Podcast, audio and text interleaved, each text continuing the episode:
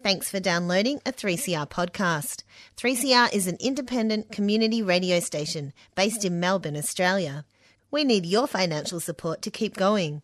For more information and to donate online, go to 3cr.org.au. Now stay tuned for your 3CR podcast. Hello, all. You're listening to Crew in the Air on 3CR 855 AM. I'm Frank, and I will be your host for today. So, before we begin, I would like to acknowledge the Wurundjeri people of the Kulin Nation, uh, traditional owners of the land from which we transmit people-powered radio. Sovereignty was never ceded. So, uh, today we'll be doing something a little different because usually I'm. Uh, interviewing zine artists, and uh, uh, this person is involved in zines, and you may be familiar with him as he was one of the pre-recorded interviews uh, we did with the Sticky Institute back in February. Uh, so this guest is John Stevens, and we're going to be focusing on his music. So, uh, John, how you doing? I'm doing very well, thank you. Awesome, yeah, um, yeah. He makes some of the, the heaviest, most grinding no- mu- music and noise, mm-hmm. you know, yeah. uh, that that you've heard. So we'll be speaking to him about that. So, what are we waiting for? Uh, so today's guest is a musician who's been involved in many bands such as Religious Observance, Expurgatory, Colostomy Baguette. That's such a great name. uh, She Beast, the Church of Hysteria, the new the Newport Dolls, uh, Shallow, and probably a whole lot more. Mm. He's played at many gigs across Melbourne and interstate as well. So please welcome back John Stevens to Crew in the Air. Uh, welcome back, John. That's they're good to be back. yes. Cool. All right. So uh, yeah. So um. So we've already interviewed you in regards to your zines, but um, tell us what you do musically.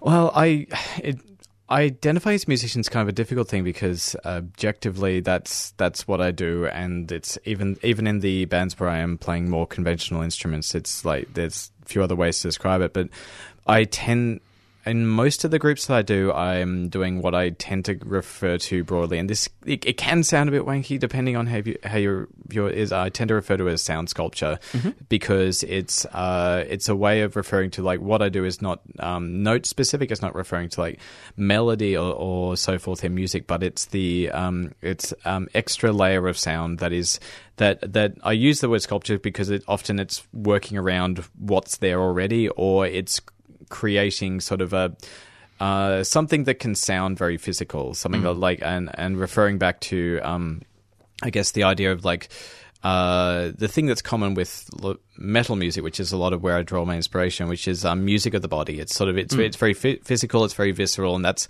that's the shorthand way I have of explaining why I like the things that I like and why I make a lot of the things I make.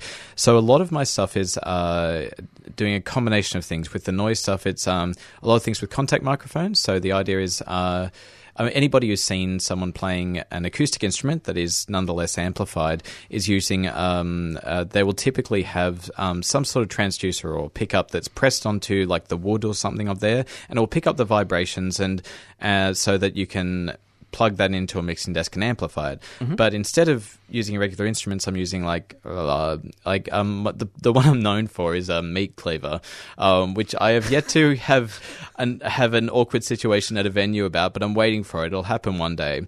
Um, and I've and I've I've only cut myself a couple of times, and that was when awkwardly trying to pack it or unpack it, and when I haven't adequately wrapped the blade. But um, yeah, it's it's it's um uh, that one's quite good because uh, cleavers have very dense metal. They resonate a lot. So when you hit them on things, namely in this case, I I just used an old chopping board that I've I, I didn't really like the cover color of it. It looked kind of daggy and 70s, so I covered in black gaffer, so it looks a bit more, I guess, metal. Mm-hmm. Um, and then uh, and so and so with that, this and I run it through a lot of effects, the usual kind of things like a lot of um, re- reverb, delay, and uh, um, and distortion. Obviously, um, not as much as distortion as I used to. So it's usually the, use the less is more kind of thing.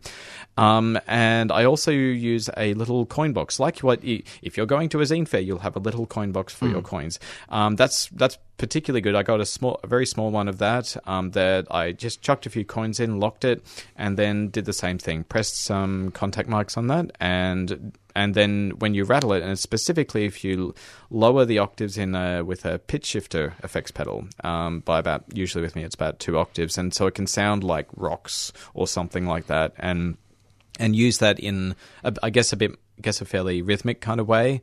Um, and the other things I do is, I'll, of course, I do with feedback. Um, with, it's the the great thing about um, bringing the mu- music into a live space because you can record a lot of this stuff at home, but when you're talking about the kind of feedback that comes from the room, it's um, there's a there's there's a significant limit to that. You can't really do that in uh, like strata living or anything like that that a lot of us are living in. So um, bringing live, I can do a bit of that, and sometimes it's through the contact microphones. Um, other times through other like conventional microphone sources. But another thing I do is what I call controlled feedback, which is where you create a loop between the sound coming out of um, a set of pedals and mixing desks, and you bring it back in, and you control what comes in there. So obviously, the, there's feed, it's feeding back within itself, but it's also being disrupted by this the effects that you're um, adding to it. Um, on top of this, I also do a I also do uh, just rely on samples a bit. Like I think I was I was resisting that a while. I like the idea of everything being created in the moment, but with that, um, it does allow you to. Uh, uh, not have that experience of where you're going for a particular sound live, and because the, there's a lot of um, random elements in here, and sometimes you can go for a sound and it just doesn't happen. But whereas if you've got if you've got something where you can at least know every time I press this button, it's going to make roughly this sound, then that's fine. And the more thing the, the more things that you don't have to micromanage in your setup, the more you can become be present and actually be a performer rather than someone mm. that like another thing I'm known for is just um, staring at, at, all the little dials with bad posture and not moving a lot. I kind of like to encourage myself to sort of move around a bit, so that allows me to do that. So that's a bit of that. I also do in one of the one of the groups in um, in the Church of Hysteria. I um, I play bass. That's okay. mostly what I do. There's like I think w- there's one song where I where I'm also using like a shaky box with uh, contact marks on it, but rest of that, it's just regular bass, and sometimes no effects on it. It's just me and bass. It's it's, it's the most naked I feel. Okay. Really? Yeah. Wow. Uh, yeah, that's definitely a lot. Uh, that was actually one of the questions I was going to ask you uh, we about the the meat cleaver because I remember one gig um, I went to of yours. Mm. Um, I think it was at Bar 303. This was way back in March. Yep. Um, yeah, when you were doing the um, the shallow um, the shallow act, and Yep. I noticed you took that out. I'm like, what's going what's going on? Is he gonna is he gonna destroy us? Like that's how is that even how is Yep. that even possible? I was actually like telling someone about it the other day, and, Mm. and they were like they couldn't wrap their head around the, the technology behind it. It's like, but what? How is that? Like, how does it connect and, and whatnot? So I think it's uh, like like the idea of the, the the it's understandable having that response, but the the the, the tech is is uh, it's pretty um antiquated tech as far as like music equipment goes. I think like this kind of stuff has been around been around for a while and.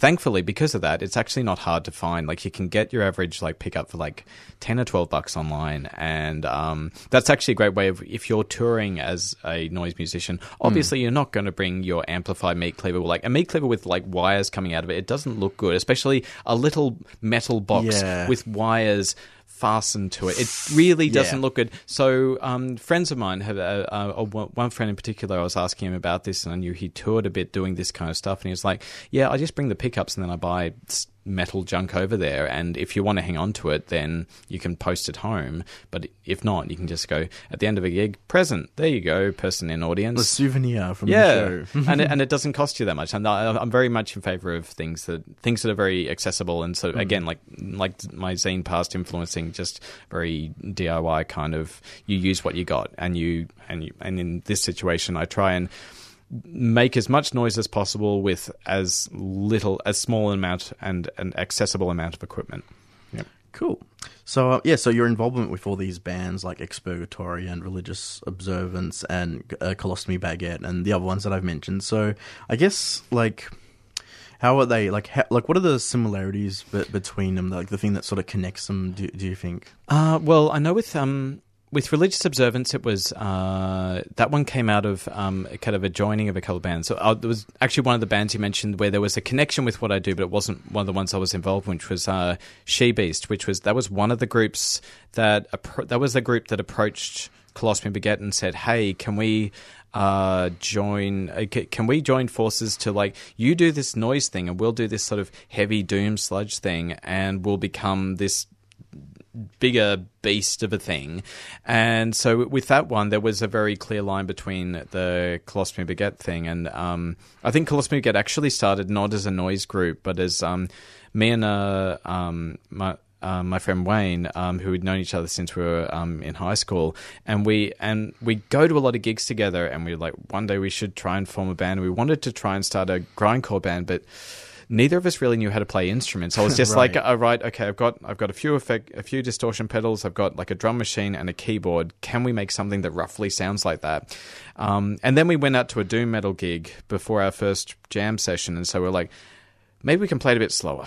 And so then we, we made something that was like a, a very noisy response to doom metal, but then we gradually just became like this very overdriven, harsh noise group. Um, I went to some kind of some quite interesting places. Actually, um, there was a there was a friend of mine who became a member of that for a while, who actually had a colostomy bag, uh, and was like, uh, and was a friend of the, who sat sadly in um, the situation. She's um, she she passed away a few years ago. Um, had very very advanced uh, bowel cancer, but um, that um, her joining the band was sort of this um, was this amazing point of like where a lot of her writing that she did about about living with cancer um, actually really ma- really made sense in the context of this kind of abrasive, um, full on kind of noise situation. She had an interest in that kind of music, and so I was I approached her was like, we can work something out where you, we can add your words to this, and I'm probably going to want to engage with some of the more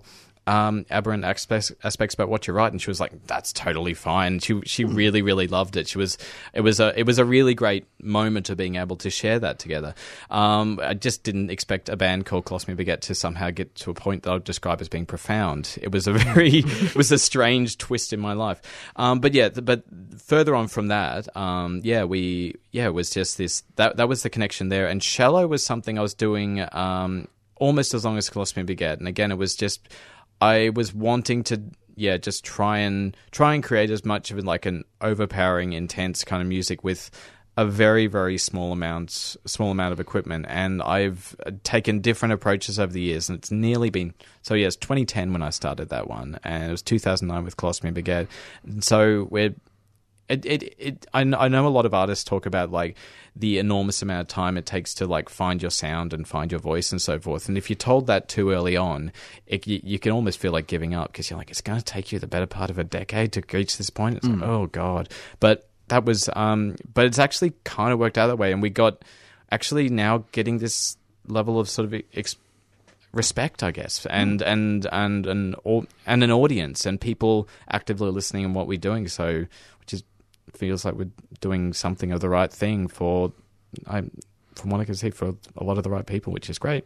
Mm, Yeah. that's awesome. Um, yeah, so so the the so I'm sort of lis- so when I've listened to, to your music, there's I sense sort of a mixture of um like like and correct me if I'm wrong, but uh, death metal, black metal, industrial ambience, um, a lot of distortion, which I just adore. I Yeah. love distortion in any kind of form. So, Yep. um, yeah, I'm going to ask you that dreaded question. Yep. Uh, what has influenced you as an artist, like in that kind of genre, and what got you into it?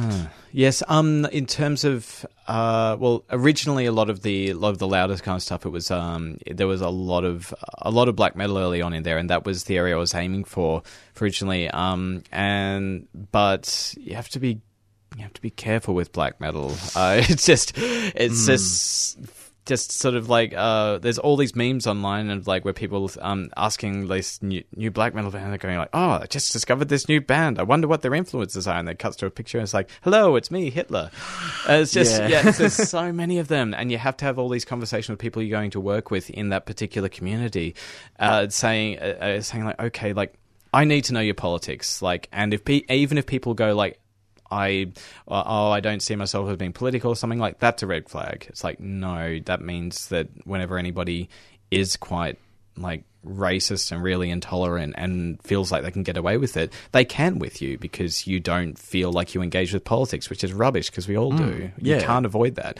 And so I, I that one, but but musically, like I've al- I, I've always really engaged with it, and I've and I've kept on persisting and trying to find the right combination of people making this music, but not coming from that terrible place, not working towards that terrible place. Mm. And we're finally sort of at this point now where getting these amazing bands like what was it, um, like Gaylord and Neckbeard Death Camp and all these Ah, I and all these Neckbeard Death Camp, yeah. forthrightly um, uh, very very left wing, very anti racist, very anti homophobia and anti transphobia, and very like very like um definitely like uh forthrightly political like like I, number one identifying with that. And it's great and the, and they have no patience for people who feel that oh no we should let anybody play in this the, play play in this kind of, kind of scene. It's just about the music and you're like no no. Look if you let if you let people in there it means there's a whole bunch of people who like the music who will feel excluded.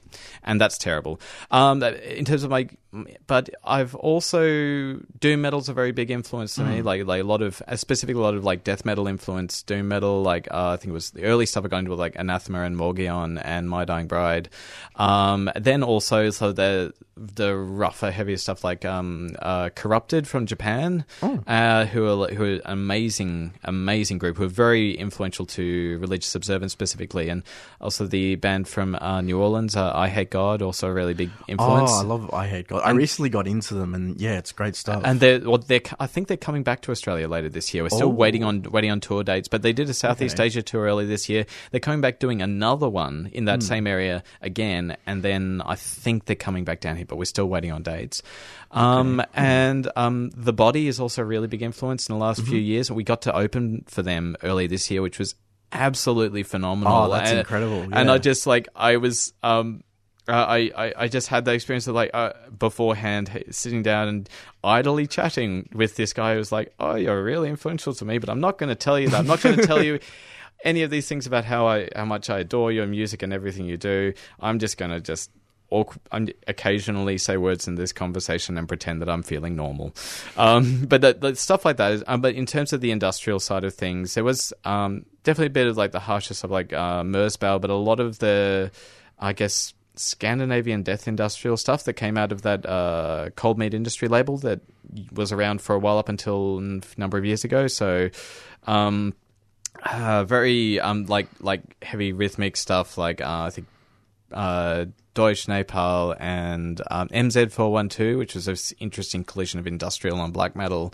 Uh, and unfortunately, again, that, that particular genre is also an area where you're like, okay, right, okay, Yeah. what do you actually like? There's a lot of because it's very it's very willfully postmodern, using a lot of pastiche and collage, and you're not sure. It's like, okay, you're sampling horrible things. Where do you actually feel about this, or are you just like like awkwardly sh- shrugging in the background and then liking it whenever anybody just reacts upset? Because I figure if you're making intense music, you should be answerable to every aspect of it, and you shouldn't just be getting upset when people are upset. It that doesn't make sense. It it actually sounds like you shouldn't be making intense music. You shouldn't be. You should be working within something that's actually safer. Um, it's sort of nice when you can throw that sort of that, that thing back at people like that, where you're like, oh, so so you need a safer space now, don't you? Yeah. and just because you're like like that's actually you know it's actually kind of reasonable to understand that people have limits and to and to be just adult about that. And that's okay. You can still create intense music create an intense space for that and allow people to engage with that. But just be aware that like sometimes this people are going to be responding in an extreme way to an extreme situation. And if you want to keep doing this then be present. Engage with that. Hmm. Yeah yeah, I, I completely agree. Um, yeah, just to segue into the interview, uh, tell us a little bit about that song. Well, that particular piece, um, it was uh, the title, uh, "Government Sponsored Self Harm," was specifically referring to the plebiscite, which was um, we were in, in the throes of at the time when we it was from a live performance in late 2017, and that that was all happening, and there was this very very horrible time for um, so many people in the queer community, um, and and just a- anybody with queer queer people in their lives at that time, even just were like, uh, would it just you absorbed it as well, and and so that particular one was a um, there were a number of tracks on there that were specifically. Uh, referring to that was going on. I think the title for the we had this intro which was just a computer generated voice telling everybody that we'd like to dedicate everything that gets flushed down the toilets at this venue to the Australian Christian lobby. And I think the title for that piece that I put up was like the postal address for the Australian Christian lobby. Um, I don't know why I did that, um, but yeah. Then um, then there's uh, the second vote was like um, when lipstick f- um, tastes like blood, uh, which was just uh, this moment. I remember when like when going to like when getting the letter in the mail or when posting the plebiscite thing was just like this is utterly ridiculous. This is this is horrendous that this is happening, and um, and I've just felt that this particular outlet was um, very um, it was it was a kind of it felt like it was expressing the right emotion for that point in time, um, and it's I feel that that resonated with a few people um, on that on that one. There's um, sometimes with uh, with that particular uh, band, there was a, there's a lot of like willfully very like. Uh, a lot of toilet humor in there. Basically, it's a very scatological band. That, that a lot of the themes refer back to that. But um, time there are definitely times where it does become quite much darker and much ser- much more serious. Like, where where there's a specific thing wanting to communicate.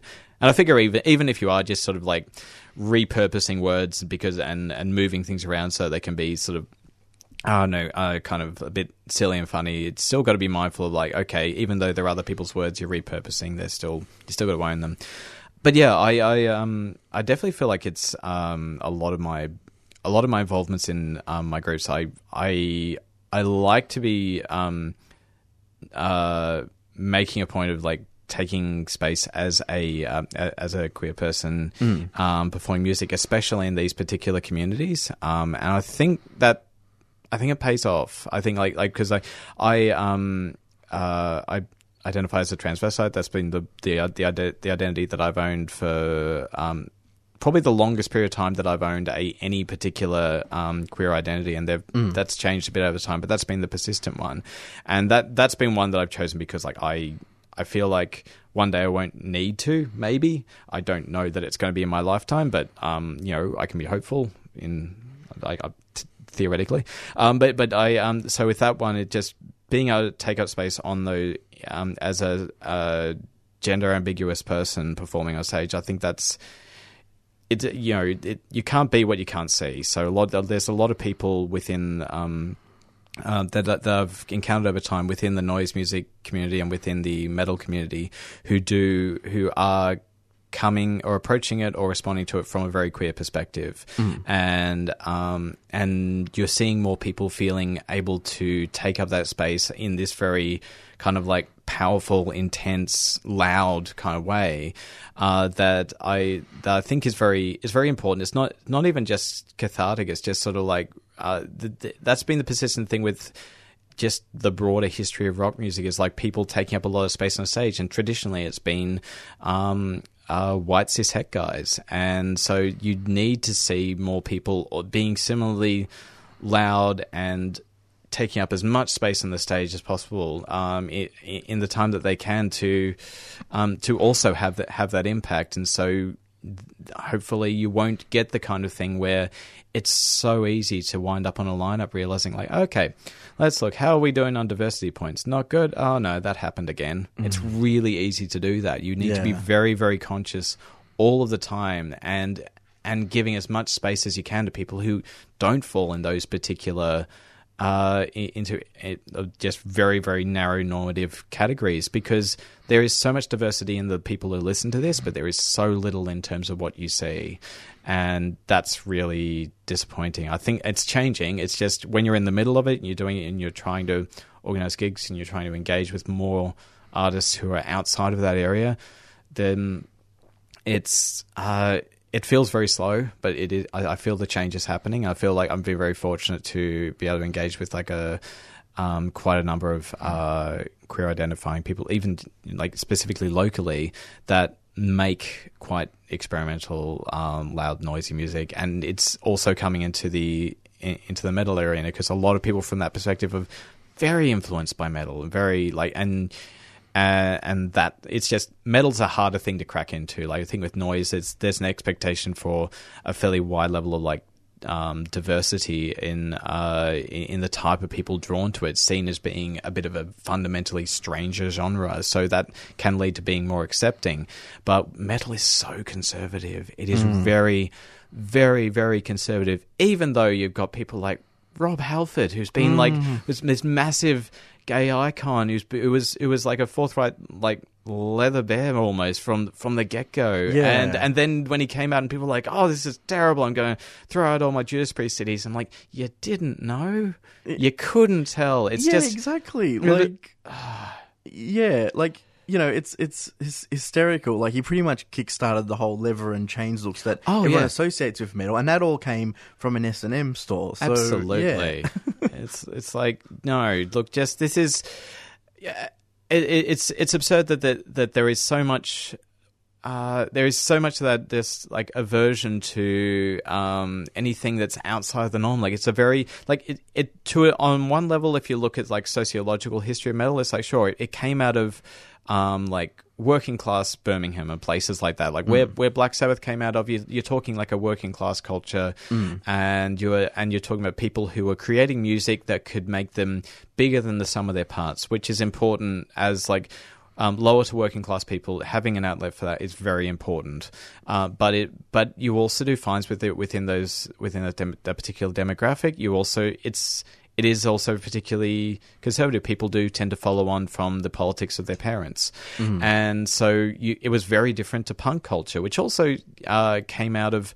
Um, not quite the the exact same demographic. There was more of sort of an influence of like people coming at it from academia, and academia was always very interested in me- in punk, but um, also it was also very not interested in metal. Like it's only in the last 10, 20 years where you're getting academics going right. Let's actually figure out metal, but it, it but it has just remained this very very um, uh, a, a scene that is not known for um, uh, being great with diversity or, um, or or anything that could come across as seeming politically engaged. It's not music of protest. It is mu- it is uh, music music of escape.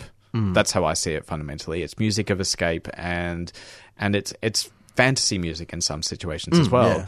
Uh, so, but you are that is changing. You are getting more people who are realizing, like, no, we can't. We all live in this world. You can This is um, being in metal is not this bubble where suddenly you're not part of the world and you don't have to f- take into account the complexity of that. It's um, it's something that um, you need to engage with these things, and you need to engage with these difficult things when uh, when these um, horrible uh, horrible aspects of just human existence and sort of like uh, and discrimination and inequality just come into that, and it's it's still going to be the case. So. I feel like I'm not really finishing the sentence well, but you, you get the gist. No, I, to- I totally understand. Yeah, Yeah. Um, yeah, like um, it's yeah, it's funny because um, I feel like metal in some sort of sense, it's actually quite nerdy. I know it doesn't. Oh, seem it's so like nerdy. It yeah, is really nerdy. It has a lot of similarities with with nerd culture, but in particular, Oh, like it's viewed as an escape, and especially like with cishet white men, like them just constantly like, no, no, no, we don't want any politics in it, you know, because it's a it's a bubble for us. Like it's ironic they talk about like they criticize other people for wanting safe spaces, Yeah. but what are they doing? They're It's- doing the same thing. It's exactly the same thing. They they, they don't they, they don't want to um, be in a space for the where they'll experience criticism and and so forth. And yeah, I feel like the religious observance track should probably come up soon after this. Is that possible? Yeah, we will definitely play it Ah, once. this- yeah, once we just got a little bit, yeah. But yeah, no, no, it just just sort of occurred to me that's that's fitting because I'm actually I think the one I got lined up is a it's a mayhem cover, so cover for a very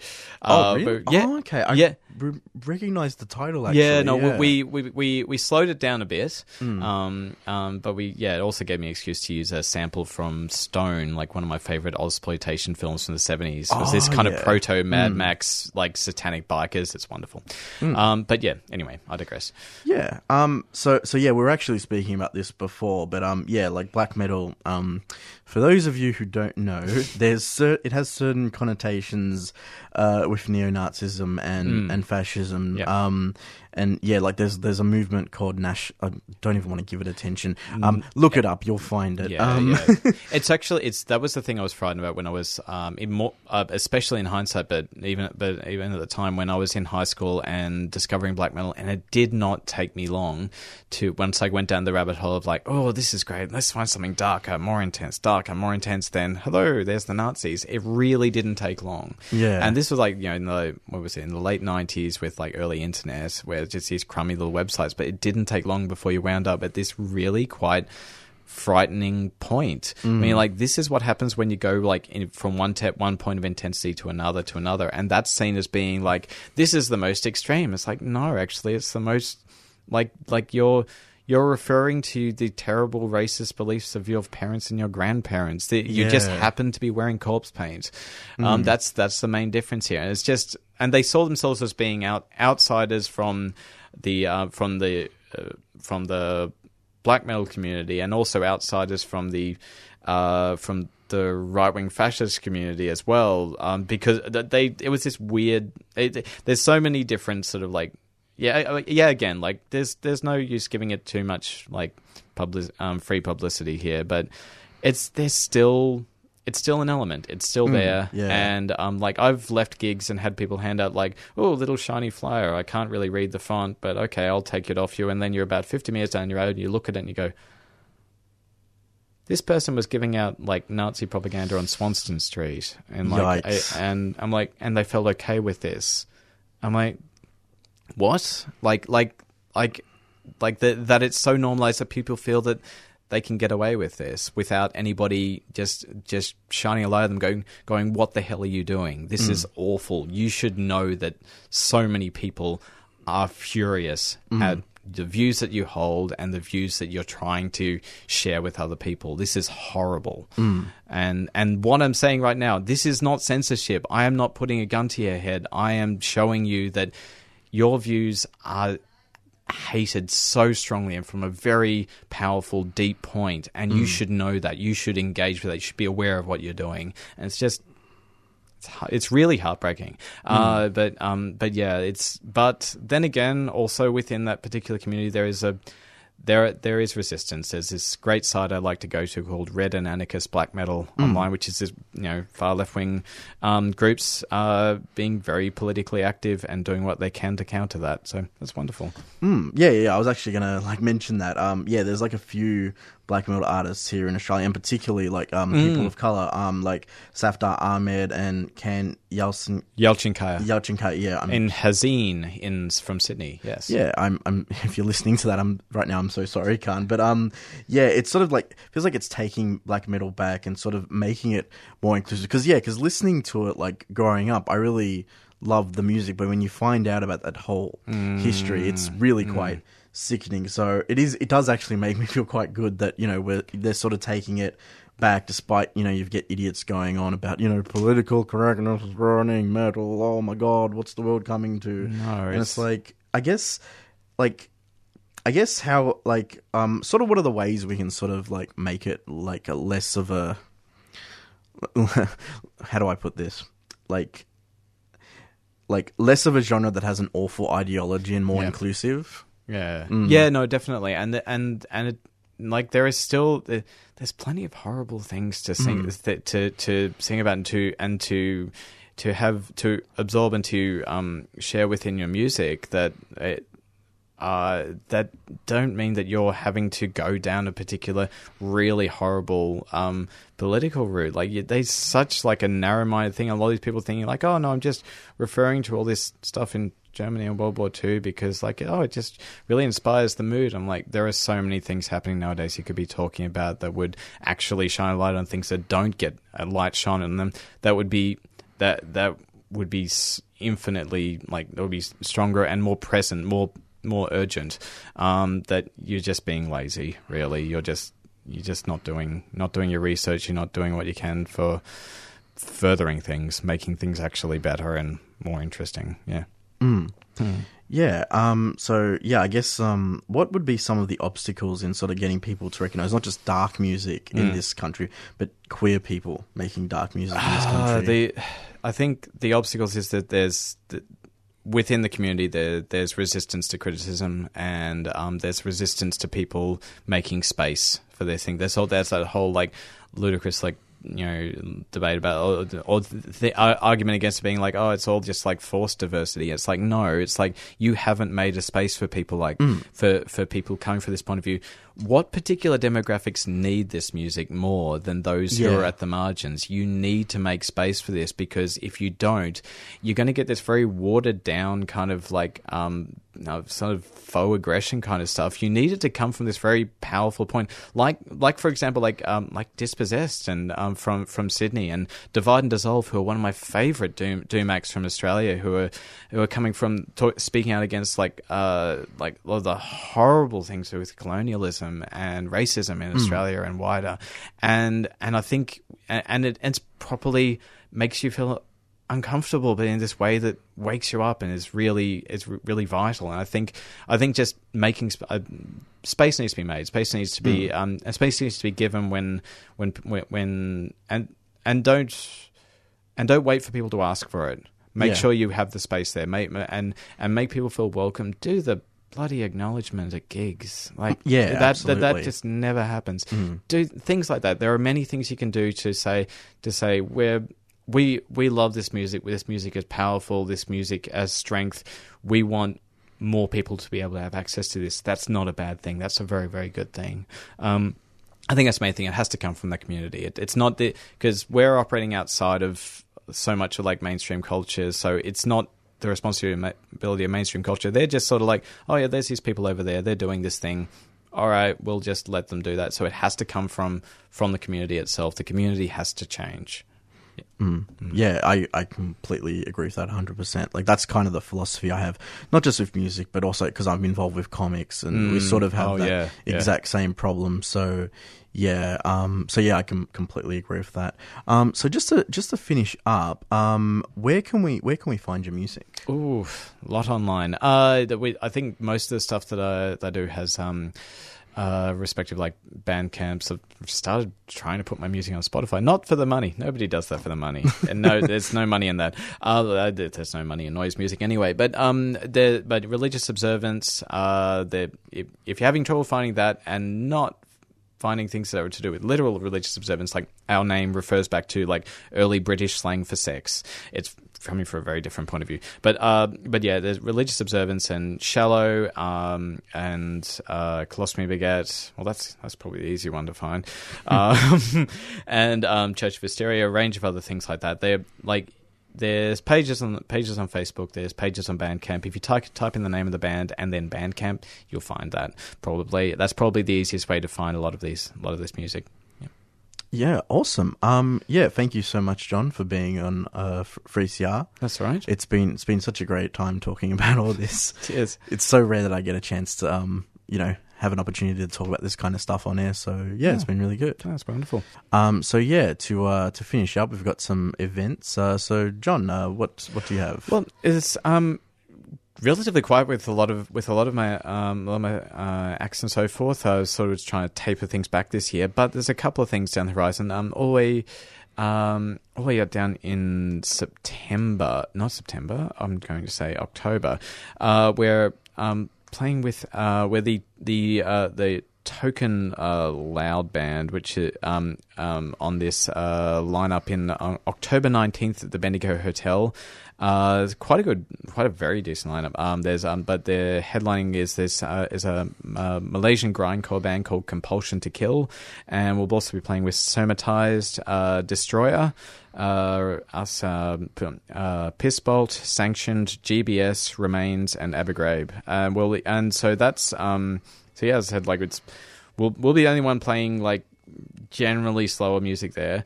Um, and then uh, we'll be playing again in November. We're opening for this band called Cult of Occult from uh, France. One of these bands who successfully managed to remain anonymous. We don't know what their names are. I'm sure someone does. Um, but we're and we'll be playing at. Um, uh, they'll be touring around the country, but they'll, we'll be playing in Ballarat. I think it's like Friday the 8th.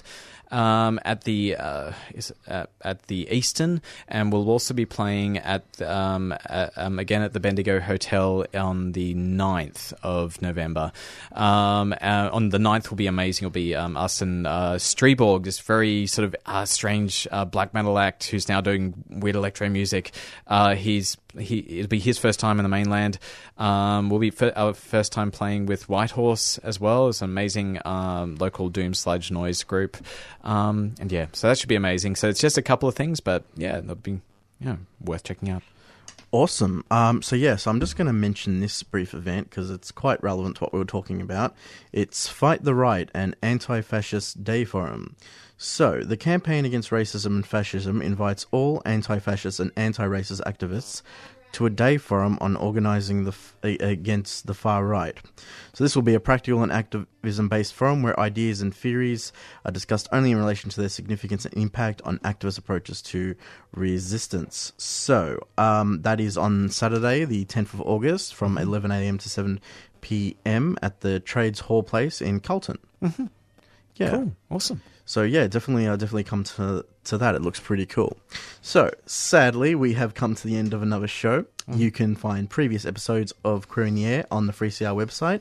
That is 3cr.org.au, and like and follow us on Facebook for more updates. And while you're at it, do subscribe to 3CR.